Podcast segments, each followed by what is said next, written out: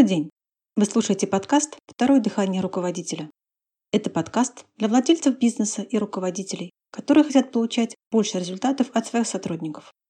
С вами Лена Бояркина, и сегодня мы поговорим о том, какие способы используют сотрудники, чтобы, так сказать, законно отлынивать от работы.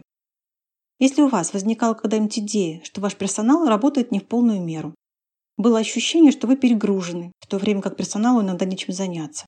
Послушайте выпуск, и вы увидите, как вы сами создаете такую ситуацию.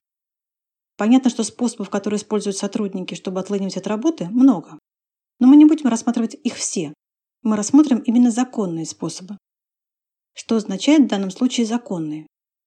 Те, которые принимаются вами. Те, которые вы разрешаете своим сотрудникам, независимо от того, говорите вы им об этом или нет. Кажется парадокс, Руководитель, роль которого заключается в том, чтобы сотрудники выполняли свою работу, сам делает законными действия, позволяющие отлынивать от работы. Как это вообще может происходить? Давайте посмотрим. Одна из областей, с которой работает руководитель, это невыполненные задачи сотрудников. Часто можно увидеть, что руководитель избегает говорить о несделанной работе, боясь обидеть человека. Несделанная работа таким образом плодится. Например, поставлен план продаж на месяц, который в итоге не был выполнен. Руководитель знает об этом и не спрашивает ни о чем начальника службы продаж. Типа, ну что нового он мне скажет? Просто ставит новый план. У начальника ставится идея, что план выполнять не обязательно. Выполнишь – хорошо, не выполнишь – ничего не будет. Мудрый руководитель никогда не избегает разговора о несделанной работе, добиваясь того, чтобы сотрудники взяли на себя ответственность, не вину, за ее невыполнение и начали действовать для исправления ситуации. Есть определенные действия подчиненных, которые приводят к тому, что задачи так и остаются невыполненными, а руководитель перестает добиваться выполнения. Сейчас мы их рассмотрим. Первый способ. Добиться согласия с тем, что это невозможно, и сделать из этого неразрешимую проблему. Например, перед менеджером по продажам стоит задача продавать продукты компании по тем ценам, что указаны в прайсе, но он не может показать ценность продукта и говорит руководителю, что цены слишком высокие, и продавать так дорого невозможно. Руководитель, выслушивая это, просто молчит, тем самым соглашаясь с мнением сотрудника. После этого менеджер по продажам продает только за счет низкой цены, использует скидки акций. А если цены немного выше, то сделка срывается. Еще пример. Менеджер по персоналу уже два месяца не может закрыть вакансию руководителя отдела продаж. При этом он постоянно объясняет руководителю, что все, кто присылает резюме, им не подходит. Типа, в нашем небольшом городе нет нормальных начальников отделов продаж, а те, кто есть, уже работают. Руководитель и спрашивать уже перестал. Когда же у него будет начальник отдела продаж? Все. Задача зависла как неразрешимая. Что ни предпринимай, результат не получишь. А если так, зачем напрягаться? Чем умнее сотрудник, тем логичнее он будет доказывать, что какое-либо задание выполнить невозможно. Тем самым он себе перекрывает пути решения задач. А что происходит с руководителем? Планы рушатся, он все больше заражается идеей, что это сделать невозможно. Он становится осторожным, он все больше начинает прислушиваться к доводам, почему этого сделать нельзя, и все меньше думает о развитии. А что на самом деле скрывается за этим невозможно? Вариантов много.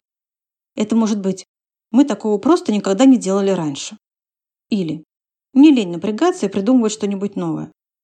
Или «Да я просто не знаю, как это сделать». На самом деле проблем две. Это либо не хочу, либо не умею. Ваше согласие с тем, что что-то невозможно, останавливает развитие вашей компании. Не соглашаться не значит спорить и ругаться с сотрудником.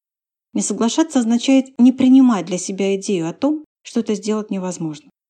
Продолжать ставить эту задачу сотруднику, возвращать ему принесенную им проблему как задачу, которую необходимо решить.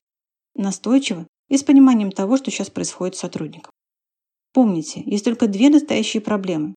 Это либо не хочу, либо не умею. Эффективные способы, как с этим справиться, отрабатываются на программе «Второе дыхание руководителя» с помощью тренировок. Хорошо. Рассмотрим второй законный способ сотрудников отлынивать от работы вернуть поставленную задачу в виде проблем руководителю и заставить его думать и работать над ее решением, тем самым загрузив его по самые уши, так чтобы он и думать забыл о том, чтобы требовать исполнения. Например, менеджер по продажам получил задачу снизить дебиторскую задолженность своих клиентов на 50%. Он приходит через пару часов к руководителю и начинает ему подробно докладывать. Этот так, этот так, этот не хочет, этот трубку не берет, этот не разговаривает. Что мне делать-то с ними? И часто руководитель впрягается, начинает думать над решением, а подчиненный уходит чай пить и создавать новые проблемы. Или вот еще пример. Менеджер по персоналу долго не может подобрать сотрудника на должность продавца-консультанта. В качестве объяснения отсутствия результата приводят следующие доводы. Расположены мы в промзоне. Ехать нам так далеко никто не хочет. Если мы давали большой оклад, то она, может, и нашла кого-нибудь бы. А у нас оклад маленький, остальное процентами. Как я вам найду людей? Я уже везде, где можно, разместила объявление. Поток маленький. Вот скажите мне, что делать. Я сделаю. И руководитель такой. Ну иди, я подумаю, что можно сделать. Это звучит очень странно, но некоторые руководители так и говорят подчиненным. Вы говорите мне, с какими сталкиваетесь с проблемами, я разберусь. И последний способ. Сделать само выполнение работы таким сложным, что руководитель даже не захочет туда смотреть и начнет избегать разговора об этом.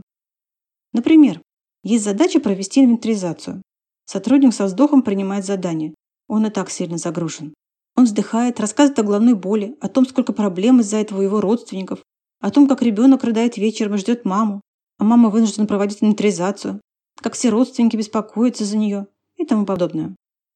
Через какое-то время руководитель начинает чувствовать себя последней сволочью и вообще ничего не спрашивает о выполнении задачи. И к тому же теперь он сто раз подумает, прежде чем поставить такому сотруднику новую задачу. Все эти способы не означают, что все сотрудники ими пользуются. Нет, конечно же. У вас есть сотрудники, которые отлично справляются со своей работой. Вопрос в том, на ком у вас внимание. И не делаете ли вы чего-то, что приводит к вашему собственному выгоранию и перегрузу ваших хороших сотрудников. Хотите проверить это? Запомните тест для руководителя. Он бесплатный. Ссылка на него есть в описании выпуска. Это все, что я хотела рассказать вам сегодня. Буду рада любым вашим вопросам или комментариям. Если у вас есть вопросы, на которые вы хотели получить ответ, напишите мне их по электронной почте, указанной в описании выпуска. Спасибо за внимание и до встречи в следующий четверг на подкасте «Второе дыхание руководителя».